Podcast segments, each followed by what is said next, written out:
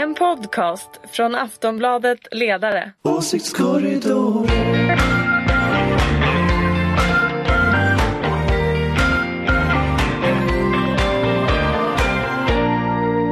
Hej och välkomna till Åsiktskorridoren. Eh, det är visserligen måndag, men vi har fått lön. Och när jag skrev det här för en timme sedan så sken solen. Nu börjar vi jula snö, men solen skiner snart, säkert snart igen. Eh, och det ligger en hel blank vecka framför oss som kan fyllas med svensk inrikespolitik. Eh, men vi måste först titta på tillbaka på veckan som gått. Och med oss för att göra det idag har vi Ulrika Schenström. Yes box. Vi har Dan Svedin. Hej. Och vi har Anders Lindberg. Hej. Och jag kanske ska säga det för nytillkomna lyssnare att Ulrika är moderat och Daniel och Anders jobbar på Aftonbladets oberoende socialdemokratiska ledarredaktion. Jajamän. För att, har vi klargjort det? Eh, jag heter Anna Andersson. Eh, vi ska prata om, ja vi kan säga det att Anders just hemkommer från Kina bara för några timmar sedan faktiskt. Mm. Var det bra? Ja, vi kanske återkommer, för vi ska nämligen mer prata med killen som har varit i Örebro. Det tycker vi det blir spännande. Det var det S-kongress i Örebro i helgen. Eh, Daniel, du var där. Jajamän. Själv, när man läste om det så verkar det ha varit, ska vi säga, en ganska defensiv tillställning. Eh, vad är dina intryck? Ja, defensiv vet jag inte, men det var väl en ganska lugn och loj tillställning. Jag fick lite grann intrycket när jag pratade med folk runt omkring som eh, kanske har mer ledande positioner i partiet än, än att de är ombud. Att eh, det har för, Socialdemokraterna kanske trodde att när de planerade den här kongressen för länge sedan att eh, man skulle vara ett oppositionsparti och att det skulle vara något sorts sätt att komma ihop sig och så här, nu tar vi kampen. Eh, eftersom man helt enkelt inte litade på eh, Annie Lööf och Jan Björklund när de sa att de inte skulle regera eh, på SDs nåder. Eh, men så blev det inte så. Och då nu man, sitter de här ja, precis, i och, regeringsställning. precis. Och så har man ju liksom varit tvungen under, undan för undan att lägga till mer och mer punkter vad man ska diskutera under den här kongressen. Att först var det ju prat om att ja, man har lite olika politiska program och sen så blev det liksom en valkick-off inför EU-valet la man till och bjöd in sin spitsenkandidat Frans Timmermans som är socialdemokrat från Benelux. Eh, och liksom mer och mer sånt där. Eh, så att man tog ju egentligen ingen, inga, det fanns inget bråk om någonting.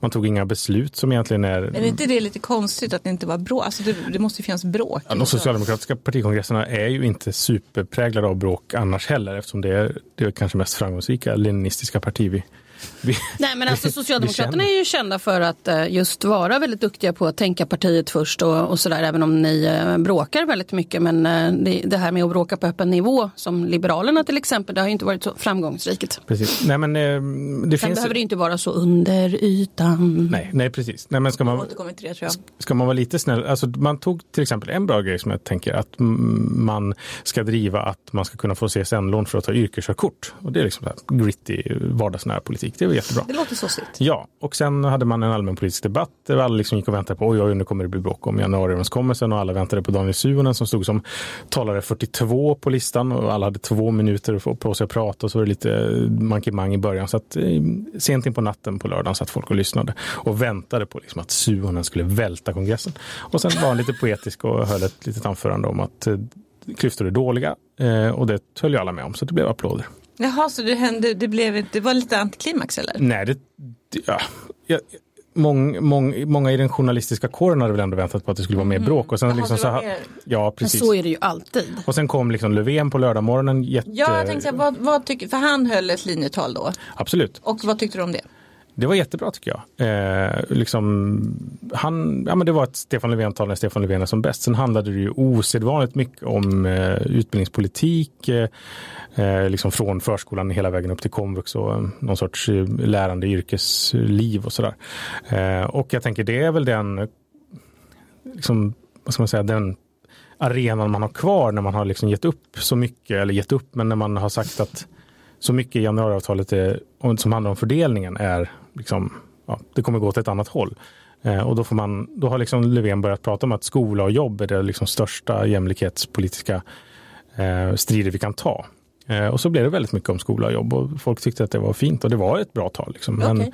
lite resonans på annat. Och sen hade han en pressträff där han fick liksom frågor om så här, vad tycker LO egentligen? Var, varför är du inte jätterädd för det? Och då blev han jättearg och sa att det är en liten bubbla som flyger omkring den här kritiken mot januariavtalet.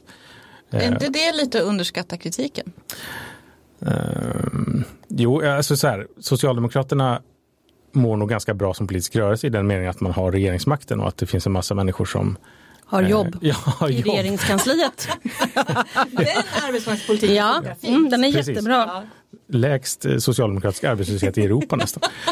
Eh, men det finns väl en massa människor som tycker att den polit politiken som man har okejat eller som man kommer okeja i olika budgetar eh, kommer bli mycket dålig. Eh, och de mår ju dåligt, men det har ju inte hänt än. Så att det är liksom svårt. Ma- Folk går liksom runt och väntar på att det kommer hända dåliga grejer. Okej, Men det har inte hänt än. eh, Ulrika, tror du att det bara är en liten bubbla som Stefan Löfven hoppas på? Kritiken? Nej, men alltså, jag, jag tror att. Socialdemokraterna har ju historiskt sett alltid varit väldigt bra på att försöka hålla kvar i klubban så länge det går. Jag har aldrig sett dem överhuvudtaget lämna över någon för övrigt. Och de är bra att försöka hantera eh, interna splittringar, att de inte hamnar på första sidan på tabloiderna. Så att, eh, ja, ja, alltså det är klart att det kommer att finnas en, en ganska stor problematik med, eh, och det har jag ju skrivit en krönika om här i, i Aftonbladet också, just det här att det finns de här elitsossarna som har, har röstat på, på det här och fått då eh, borttagna värnskatt och massor med saker, framförallt Stockholms innerstad, det här galträsket här i Stockholm. Ehm, det kommer vara svårt att behålla både dem och Daniel Suhonen. Det är ju, det är ju fundamentalt olika typer av socialdemokrater. i alla fall. Ja, ja, fast jag tror att är, är man smart så ser man ju till att det här vägvalet hanteras internt någonstans. Eh, och inte externt någonstans. För att jag tror inte man ska underskatta det som ni kallade för, jag tycker det är överdrivet att säga att det är sossarna ett leninistiskt parti, för, för det, det är man inte riktigt utan man, man har drag. Du har aldrig sagt det. Det var jag som Det var sa Daniel som sa det. Men Man, man, har det. Man, man, har, man har ju drag av liksom demokratisk centralism i den meningen att när man har valt en ledning, den ledningen fattar beslut och håller alla med om det. Men, men kärnan här tror jag det är att man lever fortfarande i en situation där januariavtalet är osäkert. Alltså man upplever inte januariavtalet som i hamn riktigt. Eh, Vad därför- beror det på då? Dels är det för att Liberalerna eh, håller på med sin cirkus kring partiledarskapet.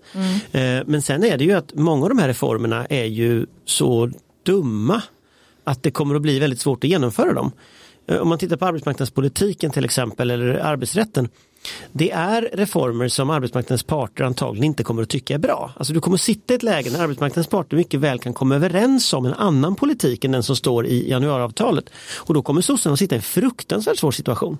Eh, och jag skulle säga att det är till och med ganska sannolikt. Visst. Eh, och, och, och, så väldigt, väldigt mycket i det här januariavtalet är så här centerpartistisk ideologi som inte har prövats mot verkligheten. Och det tror jag många är nervösa eh, på riktigt inom socialdemokratin. Att liksom, Centerpartisterna förstår ju inte det här. Eh, och det, det är ju liksom, det är ett problem. Att liksom de är så långt från verkligheten att när sen ska när liksom den här ideologiska renheten ska överföras sen till arbetsmarknaden, då kommer det här att krascha. Väldigt elegant av Centerpartiet då att inte sitta själva i regeringen. Det är väldigt elegant men det betyder också att när de här reformerna läggs fram våren 2021 så faller regeringen. Eh, om det blir så. Och det är inte osannolikt att det, att det är liksom en sån grej. Och det, jag tror man gör rätt i att vara nervös för det här. Därför att de- här sakerna är, det är, det är svår politik. Du kan inte göra om hyresmarknaden i ett land och tro att det inte får massa konstiga följdeffekter. Eller göra om hela arbetsmarknadspolitiken och inte få konstiga för det får det. Liksom så. Mm. Det, det vet jag, liksom, Hyresgästföreningen är ju rätt gramse på socialdemokratin. De demonstrerade ju mot Verkligen. en kongress. Det, Det var- jag tror aldrig det har hänt förut. Det var det första jag såg när jag kom till Örebro, att de stod utanför och protesterade. Och nej, men där finns det väl också en liten fundering från de liksom när, liksom arbetarrörelsen nära organisationerna. Att här, varför är det ingen från Socialdemokraterna som pratar med oss? Eh, De enda som pratar om de här reformerna är ju Centerpartiet och, det, för, och, och Liberalerna i viss mån. Eh, Och för dem är ju marknads, den här marknadshyresteget som man ska ta är ju, är just, just det första steget. Eh, Alltså, vad, vad kommer Socialdemokraterna göra nästa Eh, att det inte finns något svar på det.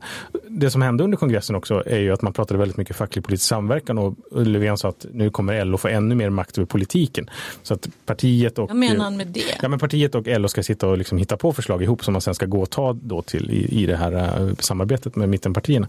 Vilket jag inte vet om det är så himla bra för LO att liksom bli en, alltså deras Att fingeravtryck kommer synas liksom. ännu tydligare i kommer politiken. LO gå på den lättare? Det tror inte jag. Alltså, det, det, det, som, det som är frågeställningen här är liksom var någonstans formas morgondagens socialdemokratiska politik? Alltså vem Ja, är det som sitter och funderar på det? Är det på statsrådsberedningen och funderar ut det? Kongressen var det ju inte. Är det partistyrelsen som funderar ut nästa politik? Är det Stefan Löfven själv? Och, och jag, jag skulle säga att för mig så är svaret en öppen fråga. Liksom. Jag, jag kan inte peka ut var var någonstans formuleras liksom de idéerna som, du, som är. för jag tänker bara när du Daniel säger att de här organisationerna upplever att ingen pratar med dem. Är det så? Alltså varför gör de inte det? Det här är väl ändå sosse basic att ha liksom jag- de här, det är ju det som är styrkan i partiet tänker jag. Precis, men jag tror att man är lite, lite blockerad av att man Å ena sidan så pratar man ju väldigt mycket om att här, ja, men nu är det regeringen, så här, alltså regeringen kommer lägga fram politik. Och sen så finns det en önskan efter att partiet ska på något sätt distansera sig från eh, regeringen. Så att det ska finnas ett, ett socialdemok- en socialdemokrati bortom regeringskansliet. Eh, och hur det där ska se ut har man väl inte riktigt bestämt sig för än. Eh, och dessutom är liksom Löfvens ställning är ju superstark i, i partiet. Eh, så när det står liksom hyresgästföreningsmänniskor ute och protesterar så blir man ju lite perplex som ombud. Så vad, hur ska jag förhålla mig till de här människorna? Ska jag gå och ställa mig i demonstrationen Ja, eller ska precis. jag gå härifrån? Precis, och liksom den här önskan då om att partiet ska distansera sig från från, eh, från regeringen. Just, här, ska ministrarna gråta när de lägger fram eh, Det lagförslag? var inte så lyckat i den förra mandatperioden i ett annat parti kan vi Nej men exakt. påminna om. Eh, Eller hur ska det se ut? För det finns liksom, då pratar man om att 68 ska vara, alltså partikansliet borta på Sveavägen ska vara den liksom, eh, oppositionen inom partiet. Men där finns det ju inga människor som jobbar. Så det är outsourcat. Nej, men så verkar det vara på alla partier, att det är ingen som jobbar där. Men, men, men, Men, men, tänkte på det här med Centerpartiet och även det här med, med alla rörelser kring in Socialdemokraterna. Man får ju tänka till, vem är det de pratar till?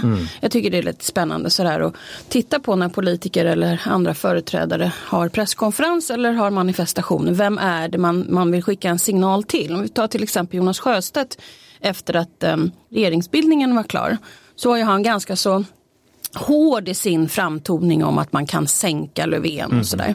Han pratade alltså till sin riksdagsgrupp och sin partistyrelse, inte till någon annan. Där han hade haft problem innan för att godkänna och köra igenom Löfven som nu hade då en uppgörelse med L och C. Så att man måste tänka på vem det är folk pratar med. Det är ju samma sak med Centerpartiet om, om hyresavreglering eh, och, och annat. Det handlar ju om, de pratar ju till sina väljare. Absolut. Och vad som händer om två år är ju någonting helt annat. Visst. Nu får jag bara säga att jag har också suttit i direktsändning, eller sändning i, i den här podden direkt efter att jag kommit hem från Kina och jag känner igen mig när jag tittar på Anders Lindberg. bara ni som lyssnar. Ni som lyssnar.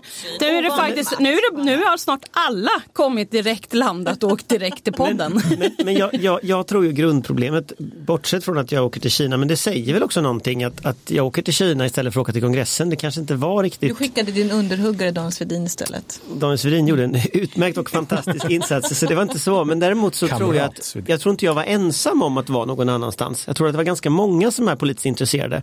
Eh, tidningarna skickade rätt få personer jämfört med vanliga. Jag följde ju bevakningen från Kina i svensk media. Det var inte särskilt mycket bevakning av den. Alltså om, om du går tillbaka några år i tiden då var en socialdemokratisk partikongress något som dominerade en vecka dominerade allting, alla företrädare var. Och här, så här, partiet har krympt ihop på ett sätt till Löfvens tal och och eh, ett par analyser, så här Marmorstein, eh, vad heter det, Rambergs analys, ledarsidorna skriver och så, va? Melin skriver och så. Men det är ändå en här, relativt liten grupp människor eh, jämfört med det här totala massiva som man har haft förut. Så att, Ja, Nej, men så, så, jag, tror, jag tror man måste också anpassa på något sätt förväntningarna. Eh, det kommer inte så mycket ut av en sån här kongress. Det är inte där liksom det avgörs Det längre. Jag, jag vill inte bli, göra någon av de lyssnare som vi har nervösa nu men jag vill, jag vill verkligen ge Anders Lindberg lite rätt här. Jag vet, jag mår, jag mår dåligt över att säga det. Men, och det var en liten stund sedan som du sa det här med var någonstans kommer politiken ifrån? Är det statsrådsberedningen, är det partiet och så vidare. Jag anser att det är samma problem i, i väldigt många andra partier. Och, och bara det här fenomenet ehm, eh, Greta säger ju att det är ett underbetyg tycker jag till partierna att det inte är där som eh, eh, politikutveckling eller engagemanget är utan det är vid sidan av partierna. Så, att, så att det, det där tror jag man ska ta ganska på stort allvar att engagemanget både för ungdomar eller något annat sker någon annanstans än i partierna. Apropå någon annanstans, jag kan säga jag som då som en helt vanlig medborgare och mediekonsument eh, läst om S-kongressen så tycker jag att den fråga som verkar kommit upp mest det är splittringen mellan stad och landsbygd. Ja. Eh, håller ni med? Absolut, Nej, men jag var på den allmänpolitiska debatten som var där sent på, på eh, fredagskvällen. Eh, och det var ju det som alla ville prata om. Och man kan ju säga att det är ofta så det är på en kongress, att man vill berätta om så här, nu har jag sagt till alla partivänner och eh, i bäst... kunna åka hem och ja, rapportera. Precis, ja, och i bästa fall partiordföranden ja. också att vi ska bygga den här vägen. Eh, men eh, de som har varit med lite längre i, i, i journalistkåren och även liksom ombudsmannakåren. Så att ett oerhört eh, fokus på de frågorna. Hur viktig är men, frågan men, men, men, men, men den här har ju varit egentligen väldigt länge och den är ju väldigt, väldigt eh, eh, intressant för alla partier säger jag. Alltså den här gurkmeja-latte-människorna versus eh, enskilda vägar-människorna i, i till exempel Värmland är väldigt långt ifrån varandra. Och det kom, och, Men är enskilda vägar-människorna i Värmland sossar? Ja, ja, de kan vara alla möjliga färger. De är ordförande i eh, vägföreningen också. Ja, det är min de är svärfar, han är moderat. Ja, men det är, centerparti det är väldigt det är många centerpartister, väldigt många sossar. Och väldigt många moderater. Och sen har vi en annan enskild väg precis där, där vi har vårt hus också. Där är det en liberal som är ordförande. Men jag tror, att, jag tror ju att sossarna eller så här, jag tror ju att journalistiken läser debatten fel. Därför att journalistiken läser debatten utifrån Twitter och sociala medier som ju allt mer framstår som liksom en burk maskar numera. Eh, medan däremot människor, eh, alltså riktiga människor som röstar och går, går liksom, engagerar sig, då är nog centrum-periferi idag eh, en större konflikt eh, än de här galtanfrågorna och kulturkrigsfrågorna. Och, och de där vävs ihop ibland, men just de här Alltså Konsum har lämnat, posten kommer inte fram, mm. eh, som vägarna funkar inte, tågen har inte gått i, i, i tid på 15 och framförallt år. har man flyttat rälsen så det finns liksom Nej, precis, inga tåg överhuvudtaget. Nej men hela den, alltså, och, i och med att centrum periferi inte finns i journalistiken särskilt mycket så, så, är, så, så blir det ett glapp. Och jag tror att en del av det här förtroendeglappet som SD vinner på det är att journalistiken inte låter människor vara så att säga, aktörer i sin egen berättelse. Man åker ut med, med tropikhjälm och så berättar man så här, åh här i, i, i landsbygden så är det så här och sen åker man tillbaka igen till Södermalm. Är det inte det här som Sverigedemokraterna är väldigt bra på? Jag vet inte om de är väldigt bra på det men de är, de är väl, Göteborgs universitet kallar ju SD för en lägereld av misstro. Och det tror jag är ett väldigt bra uttryck. Att, att, Ja, men alltså, oavsett vad du, är miss, vad, vad du misstror så kan du så få någon som lyssnar på dig. Ja, men I alla fall låter det som någon lyssnar på dig. Det sprakar lite där. Liksom, så. Visst. Nej, men det, fokuset på det är också illustrativt för den valanalys som kom i veckan. Där, som var ganska förödande i liksom beskrivningen av vad socialdemokratin står inför. Att man liksom tappar arbetarväljare, man tappar eh, landsbygdens folk. Man, unga. unga tappar man och folk är skitare för pensionerna. Så man tappar också gamla i Eh, så det är liksom en, och det man vinner är ju det som Ulrika brukar prata om, de här eh, latteväljarna.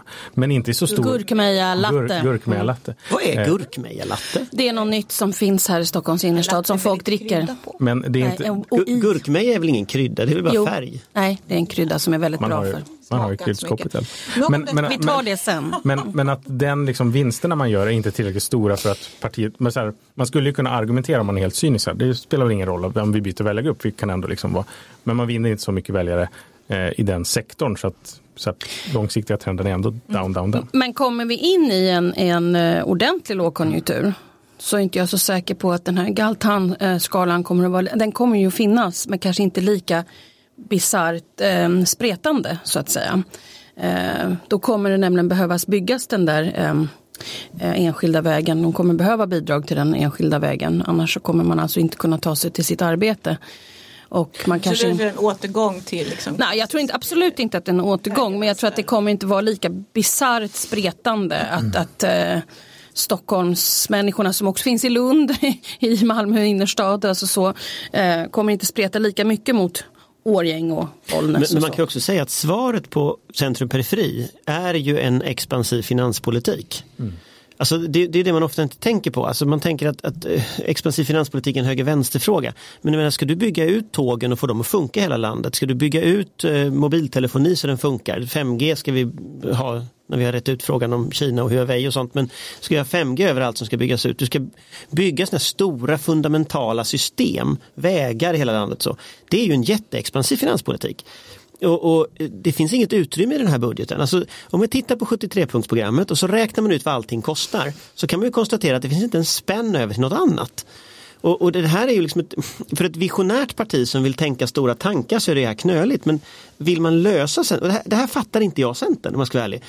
Centern och sossarna borde kunna mötas i att centrum periferi, att man ska svara på det. Och då borde man mötas i att ja, men då vräker man ut jättestora investeringar. Lagom när lågkonjunkturen kommer så vräker man ut jättestora investeringar i liksom infrastruktur och byggande och bostäder och allting sånt där. Och, och gör det statligt. Alltså, det hade liksom varit det logiska men nu om man följer 73-punktsprogrammet till punkt och pricka så kommer det inte finnas en spänn till det. Och det är också en sån där konstighet tycker jag i politiken för både C och S borde fatta detta. Jag förstår. Eh, jag tror faktiskt att vi lämnar sossarna för en liten stund. Vi lär få skäl att återkomma. vi ska inte ha några ljudeffekter. Nej, nej, lägg Det av. finns en liten låda här med ljudeffekter som är ny. Som Anders Lindberg råkar sitta bredvid. Du får trycka på en knapp när vi, när vi har avslutat alltihop, jag lovar. Men inte förr. Vi ska nämligen byta parti. Det andra stora som hände förra veckan var ju eh, Ebba Busch Thors utspel om Kristdemokraterna. Eh, där hon nu säger att hon öppnar för samtal med SD. Hon var noga med att hon öppnade även för samtal med V. Hon öppnar för samtal med kreti och pleti, alla som vill. Men mest med SD. Det är fantastiskt för att hon vill alla- göra upp med V faktiskt. Ja. det är Det är lite upprörande faktiskt. Vad säger Lars Adaktusson? Men för alla som inte har, liksom, har lyssnat in varenda nyans i de här förflyttningarna som har pågått. Vad var nytt egentligen i hennes besked som kom i torsdag som jag minns rätt? Jag känner inte att det är särskilt nytt. Snarare så känner jag att det här är väldigt mycket symbolfråga. Vad är det hon vill göra upp med SD om? Varför överhuvudtaget leverera någonting när hon inte har levererat vad det är hon vill göra upp om? Och det var väldigt spännande vad hon vill göra upp med V om. Men det är kanske mer ett skojskämt här Nej, men från det, min det sida. tror jag, alltså, Vän- Vänsterpartiet tycker jag är det liksom lite intressant i det här sammanhanget ändå. att eh, Det finns, om, om, om, jag är inte säker på att Kristdemokraterna har tänkt på det här sättet, men det kan, alltså det, det hon egentligen säger är väl att vi kommer ställa till rackartyg i utskotten med, på alla sätt vi kan. Eh, och så blir det upp till bevis för Vänsterpartiet att liksom, ha, haka på det om de vill. Eh, men vi kommer så här, vad är det Kristersson brukar säga, frimodigt lägga fram vår politik och så, och så ska vi eller så pratar man om vad man vill göra. Och så hade hon ju två exempel på vad man har gjort med, med, med Vänsterpartiet. Nej, men det finns ju någon sorts, i och med liksom januariavtalet så kortsluts ju en dimension i politiken som är liksom socialpolitisk eller vad man ska säga. Eh, och där det kanske finns, trots liksom, eh, den högergir som Sverigedemokraterna har gjort, att det kanske finns i vissa enskilda frågor ett, eh, ett politiskt samförstånd mellan KD, V och SD. I liksom, de kommer ju inte liksom komma ihop sig om någonting. Men att KD kanske kommer försöka utnyttja någonting. Minns där. när påpekat här har vi Precis, faktiskt. och liksom lägga sig till vänster om regeringen på något sätt. Och så får man se vad Moderaterna, jams, om de vill jamsa med i det. Kristersson har ju ändå liksom öppnat för att kanske att vi inte tycker att eh, eh, den här typ marknadshyresomläggningen eh, som kommer, att vi ska jamsa med i det. Mm, okej. Men, men jag- jag tror ju att tolkningen är strategisk. Jag tror inte man ska tolka det taktiskt i utskotten bara. Utan jag tror man ska tolka det strategiskt. Att hon accepterar idén om ett blåbrunt block i nästa val. Eh, och hon accepterar att liksom bygga upp politik och idéer för det. Jag tror inte hon tänker sig att SD ska sitta i en regering. Men jag tror hon tänker sig att om SD, M och KD har en majoritet i riksdagen så ska man ha byggt en retorik som gör att M och KD kan bilda en regering. Och jag tror att det här är liksom ett led i den processen helt enkelt att få det att funka. Och tittar vi på opinionsmätningarna idag så Alltså det är de, de, alltså Löfven och mittenpartierna har ju en majoritet, så är det. Men det är klart att svenska val är jämna. Eh, och det är klart att åker eh, Liberalerna ut så, så finns en möjlighet för att ett blåbrunt block får, får en majoritet. Och jag tror att hon, hon grundar för det nu. Eh, och sen så räknar hon ju med att ta spjärn mot sådana som, som Aftonbladets ledarsida och andra för att ha kulturkriget levande. Därför att kulturkriget är det hon vinner väljare på, de här flytande Kriget mot. Det är det jag menade lite med taktiskt. Alltså jag är inte så säker på att de faktiskt är så strategiska. Jag tror egentligen att det snarare är så att när man har framgång ibland så gör man lite saker som gör att man kan tänka sig att ta lite fler väljare av något annat, polit- äh, något Ja, annat borgerligt parti. det är väl ändå- Det är lite kannibalismvarning på det där. Ehm, konservativa kannibalismen som, som vi ser här nu tror jag. Att vi gör. Ja men lite så. Och, och vad än eh, Moderaterna gör så, så kan det bli lite komplicerat. Och det där har jag också skrivit en krönika om i Aftonbladet. Nämligen i, i, i liksom splitten mellan hög, eh, konservativa och liberaler. Där eh, det är ett stort ansvar på partilinjen att hålla detta samman. Men jag tänker också på, liksom, vi jämför med sossarna som vi nyss pratade om och, och KD så oavsett vad som egentligen händer, vad som egentligen händer inom Kristdemokraterna så ger de ju en väldigt stark eh, intryck av att liksom det händer grejer till skillnad från socialdemokratin tänker jag. Och jag tänker även på deras rekryteringar. Eh, Vad pågår där för politikutveckling? Är det politikutveckling eller är det bara form? Jag tror det är form. Jag tror också att det är form. Oj, nu var vi överens igen. Ja, Nej, men jag, tror att det är form. jag tror att det är form därför att det, det, kulturkriget är en, det handlar om symbolik. Ja. Och, och det handlar inte om sakfrågor. Det kanske handlar om att slänga ut några invandrare till eller liksom något sånt där. Men, men det är inte det som är kärnan utan kärnan är att liksom människor ska, Donald Trump han uttryckte det så här, han sa ju att, att eh, de, de glömda männen och kvinnorna i detta land ska inte vara glömda längre. Och, och det, det är liksom det som är grejen, att de här människorna som upplever att etablissemanget har farit iväg, som inte vill se samhällsutvecklingen, stoppa jorden, jag vill hoppa av, alltså de människorna, de har någon som lyssnar på dem. Och det är naturligtvis en jätteskillnad om det är Jimmy Åkesson som lyssnar på dem eller Ebba Busch Thor. Jimmy Åkesson med hela sitt bagage kommer att få svårt att vinna liksom större grupper. Ebba Busch kan vinna större grupper för att hon har inte Åkessons bagage. Men i grunden så säger Sverigedemokraterna och Kristdemokraterna nu samma sak. Och då är det också naturligt att de gör samarbetar. de verkligen det? Säger de samma sak i grunden? Inte i politikens innehåll, exakt, men det det strategiskt. Kommer gör de det. kunna mötas i innehållet? Och Ja, kommer, det tror jag. kommer deras väljare att, att köpa det? Ja, det tror jag. Jag tycker att det lite, finns en sak som jag funderar lite grann på. Jag vet inte vad som är rätt eller fel. Jag har inte gått igenom helt och hållet eh, liksom väljarstatusen för, för KD. Men alltså, jag växte upp med att Kristdemokraterna var ett eh, parti där man gömde flyktingar, där man eh, var väldigt, eh, vad ska man säga, Ja, frihetlig, familje och frihetsorienterad på det sättet. Eh, så att jag vet inte vad har de väljarna tagit vägen? Nej, men det, det såg jag i en intervju med Johan Ingerö som är deras eh, policychef. Mm, ja, precis. En av de här rekryteringarna Eh, jag precis. tänkte på. Att han sa liksom att Kristdemokraterna är, ska inte vara ett Miljöpartiet för pingstvänner. Och det tycker jag är verkligen så här, det fångar ju, alltså, jag tycker det, det, det Kristdemokraterna som jag minns är ju ett, eh, ett sorts mm, Centerpartiet för pingstvänner kanske.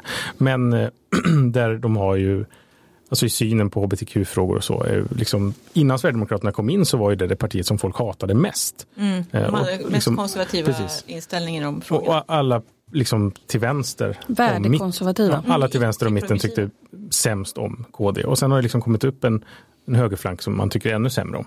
Ehm, men jag, jag läste en, en ledartext, jag kommer inte ihåg vart den publicerades, men det var någon eh, i skånsk tidning där man liksom argumenterade för att det som Ebba Busch Thor gör nu är att hon etablerar Kristdemokraterna som det nya mittenpartiet. Att hon liksom i mitten av vad folk tycker om, om olika migrationspolitiken till exempel. Å ena sidan familjeåterförening, men å andra sidan väldigt liksom, hårda tag mot andra saker. Och man är emot eh, att man byter ut eh, julskinka mot helgskinka och så där. Det kan folk tycka är bra. Eh, men jag tror man verkligen glömmer de, om, om man argumenterar för det, vilket man ju kan göra, liksom att i politiken så är man ju kanske det mest, i delar av politiken så är man ju det mest vänsterborgerliga partiet. I, liksom, man är inte lika skatte, eh, man är inte Ja, men exakt- historiskt sett har man Ja. ju varit det. det, det är ju... Exakt. Man, man pratade om att man var ett mittenparti under Alf, Alf Svenssons tid, även om det kanske aldrig stämde. Men om man argumenterar på det sättet så tror jag verkligen man glömmer eh, den aversion som jättemånga människor fortfarande känner mot KD när det gäller eh, livsstilsfrågor och liksom kulturkamp eh, på liksom, kvinnors rättigheter eh, och hbtq-frågor. Att det är fortfarande ett sånt jävla... Rött skynke. Ja, precis. Men, men där kan man säga att där började ju den generationen som Ebba Busch Thor tillhör i KDU. Alltså de började ju en förflyttning bort från liksom de här underlivsfrågorna och allt vad det var de höll på med då till liksom väldigt hård högerretorik. Alltså det var försvarspolitik, det var ordning och reda i skolan där de stod med en pekpinne som de skulle piska folk med på bild. Alltså det var väldigt liksom hårt uttryck som ju var lite fräscht. Alltså var lite, det, det, det var en ny, ett nytt, det var ju sådana här som Charlie Weimers till exempel som är hos Sverigedemokraterna nu med i den, i den, i den liksom traditionen. Och det är ju en tradition som alltid har funnits i KD. Alltså jag, jag, jag har kallat dem för den kristna högern och det blir de skitarga för. Men, men det tror jag liksom, det ligger någonstans, det är en amerikansk kristen höger som kommer till Sverige och då har de här pingstvännerna till slut ingenstans att ta vägen.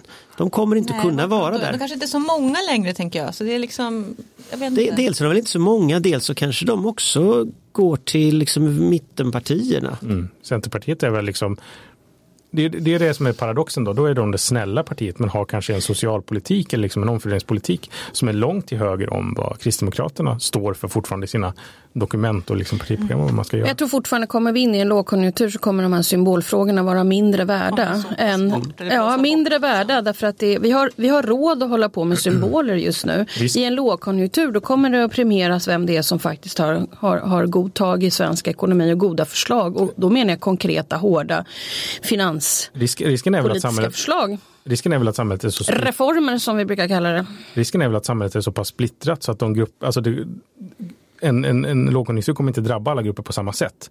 Eh, och att eh, kulturfrågorna istället kommer bli ännu viktigare under den perioden för att de människorna som har mat på bordet, de kommer klara sig.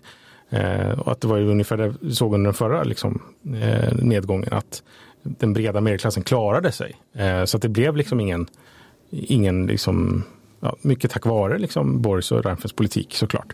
Eh, men att det blev liksom ingen, ingen samhällelig kris på det sättet. Och där tror jag vi vid nästa nedgång så kommer det vara ännu tydligare för att samhället har ännu tydligare dragits isär mellan Precis, olika och grupper. Men, men får, jag bara, får jag gå tillbaka till den här frågan som jag sa förut, var formulerar Socialdemokraterna sin politik någonstans? För det förstår jag fortfarande inte. Men en person som gör det i en lågkonjunktur är ju finansministern. formar politiken. Och i det läget så skulle det inte förvåna om Socialdemokraterna blir omvalda en tredje gång. Därför att, därför att går vi in i en lågkonjunktur 2020-2021 då hamnar vi i en situation när du måste välja då det här lilla, och det här tror jag Ebba Busch Thor tänker för kortsiktigt. För sitter hon i knät på Jimmy Åkesson och det kommer fortfarande vara en splittrad allians med, på grund av detta eftersom alliansen inte är ett alternativ då. Då har väljarna att välja mellan ett, liksom ett ekonomiskt ganska trovärdigt alternativ som har regerat ganska länge. Och så tittar man på Jimmy Åkesson och så tänker man, är det honom du vill ha i förarsätet när liksom räntorna går upp? Och då är det plötsligt en helt annan argumentation mot KD eh, och SD och delvis mot Moderaterna också om de är, beroende på hur de man manövrerar här. Men, men ekonomin styr trots allt eh, i ett sånt läge. Så att jag tänker ju någonstans att vi, det kanske är så att de inte producerar någon politik på två år. Sen kommer en lågkonjunktur och sen Men kan sossarna bli omvalda. Regeringen, sossarna. Jag har ju inte upptäckt var sossarna producerar Nej. politiken. Jag är så nyfiken på Vi var ska- det händer. Liksom det så. får vi försöka ta reda på. Alltså, Vi ska, Det känns som han pratar med sina kompisar i regeringskansliet när han ställer frågan sådär retoriskt. Mm. Jag tänkte bara sista frågan. Jag får inget svar från mina kompisar i regeringskansliet dock. Nej, jag förstår att det är därför du, du tar alla, alla möjligheter. Sista frågan apropå då KDs, det är ju vad gör Moderaterna? Ulrika, vad tror du? Alltså nu har Kristersson sagt att de... Ja, nej men alltså som jag sa för en liten stund sedan så tror jag inte han... Nej, men alltså som jag också har skrivit om och som jag har sagt tidigare så det är ju, det är ju inte det var ju inte jätteroligt för Moderaterna att KD gjorde det här om man ska vara riktigt ärlig. Utan det här, där försätter ju Moderaterna återigen i den här situationen att försaka hålla samman partiet. Jag tyckte han lyckades med det häromdagen faktiskt. Att vi alla var inte ute och gapade faktiskt. Facebook, Nå- någonstans. Så att det, det återstår att se om han klarar att hålla samman detta. Men det är ju det som är hela arbetsuppgiften här om man inte ska göra det här eh, tråkiga som hände för konservativa i Danmark. Att splittras totalt och sen ramla ner på 5, 6, 7 procent. Borde inte Moderaterna bli jävligt griniga på Kristdemokraterna? Jag tänker för det är ju inte första gången som Ebba Busch liksom tar Jag tror att det här med att, med liksom. att eh, ge andra felet som har skett i många andra sammanhang den senaste tiden tror jag inte är eh, konstruktivt utan jag tror att det konstruktiva är att gå tillbaka till sig själv, fundera på vad man vill göra och sen berätta det för väljarna. Och då är frågan, går det att ena de här Moderaterna? Det Alltså, går att ena det detta att men det, ena. kommer, men det kommer att vara en resa. Men, men har inte sossarna och moderaterna precis samma problem, alltså fortfarande? Sossarna har ingen politik och på den här kongressen producerades det ingen politik så nu står de på ruta ett igen. Moderaterna har inte heller någon politik och sen väldigt lång tid tillbaka. Och, och, och då, jag menar, det är klart symbolfrågorna tar ju över i ett läge när det inte finns något annat att prata om. Alltså för vi har inget annat att prata om Nej men det är ju det som är grejen, jag håller helt med dig. Och det är ju det här Så som är fattigdoms... Moderaternas politik? Det är ett fattigdomsbevis att vi överhuvudtaget sitter och pratar om saker och ting som inte leder fram till en eh, reform eller vad vi ska göra för att förbättra situationen så att folk är förberedda i en lågkonjunktur, absolut. Eller hur företagen ska få bättre företag, eh, förutsättningar efter en Brexit. Eller bla bla bla, alltså det här. Och det är därför jag blir, jag blir ju personligen så otroligt trött med alla de här symbolerna i olika saker. Så att, eh, men ni har hört mig länge, jag har sagt det länge, det enda som kommer lösa något är reformer. Och den 26 maj är det EU-val. Och då har ingen någon aning om någon reform överhuvudtaget som ett enda parti har. Eller kan ni, Visst är nämna, det någon, spännande? kan ni nämna en enda reform som något parti har? I, inför EU-valet? I EU-valet. Ehm, Ja, Moderaterna vill ha hårdare tag mot brottslighet. det är ingen reform. Jag, jag vet, jag försökte bara säga att man vill det. Ja, sossarna är för Ja. demokrati läste jag på ett Jag nyhetsbrev jag är fick. emot högerpopulism. Ja, det är de kanske också. inte heller en reform. LO har ju den här liksom så här högerpopulism dåligt, kollektivavtal bra. Den gillar jag. Den är enkel så. Basic. Men det är fortfarande ingen reform. Nej, men det, närmar, men det närmar sig där. Det närmar sig, det är på väg mot någon form av reform. Men partierna liksom, alltså det, det är så Men det är fascinerande det jag sagt, det är ju ett fattigdomsbevis att vi har en, en fantastisk eh, Greta som, som får hela världen till att, att, att engagera sig. Och det är inte ett parti. Kanske är just det tänker jag. Hörni, vi ska avsluta för den här gången. Tack så hemskt mycket Ulrika Schenström, Dan Svedin, Anders Lindberg. Tackar, Nu tackar. får du trycka på en knapp. Välj noga. Beskriver du dig själv eller? Hej då! Hej då.